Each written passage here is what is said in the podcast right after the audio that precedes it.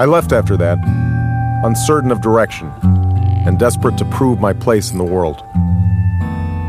And at this point, the story quickens in my mind. The months passed at a breathless pace, like one of those old movies that show a wall calendar's pages peeled back faster and faster by invisible hands.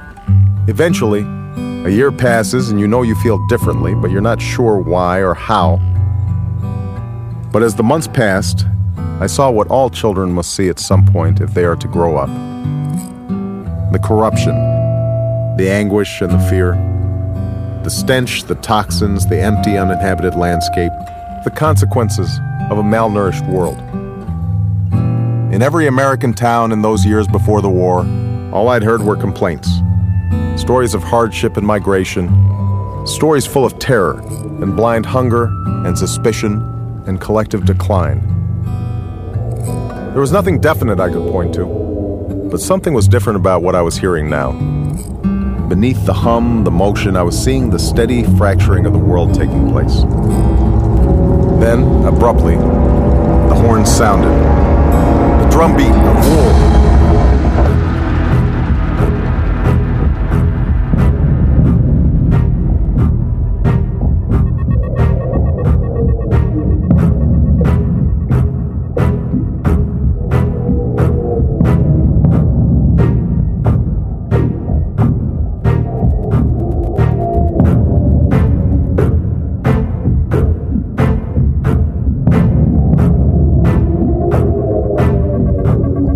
Distance, I saw a group of children, their figures casting squat shadows on the asphalt. A march of children no older than me. There were thousands of them, all ready to tell their stories of an evil spirit brought in by the wind. The children were chanting in a high pitched, alternating rhythm, and a small boy came up beside me holding a dragonfly and a long knife in his right hand. After a few minutes, he stopped and held his palm up in front of my nose. Look, he said. I cut myself.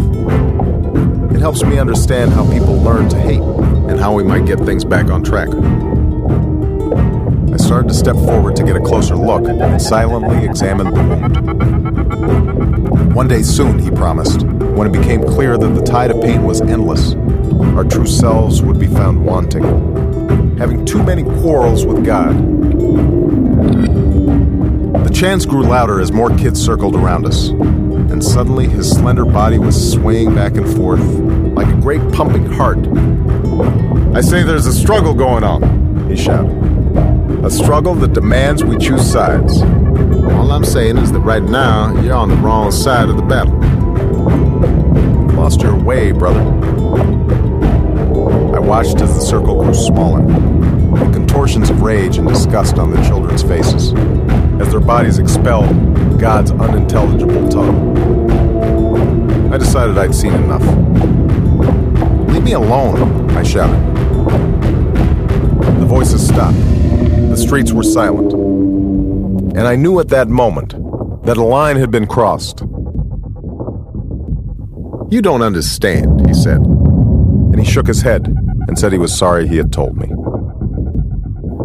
For I don't know how long I just stood there, the sun in my eyes, feeling slightly dizzy. A spotted, mangy cat ran through the weeds.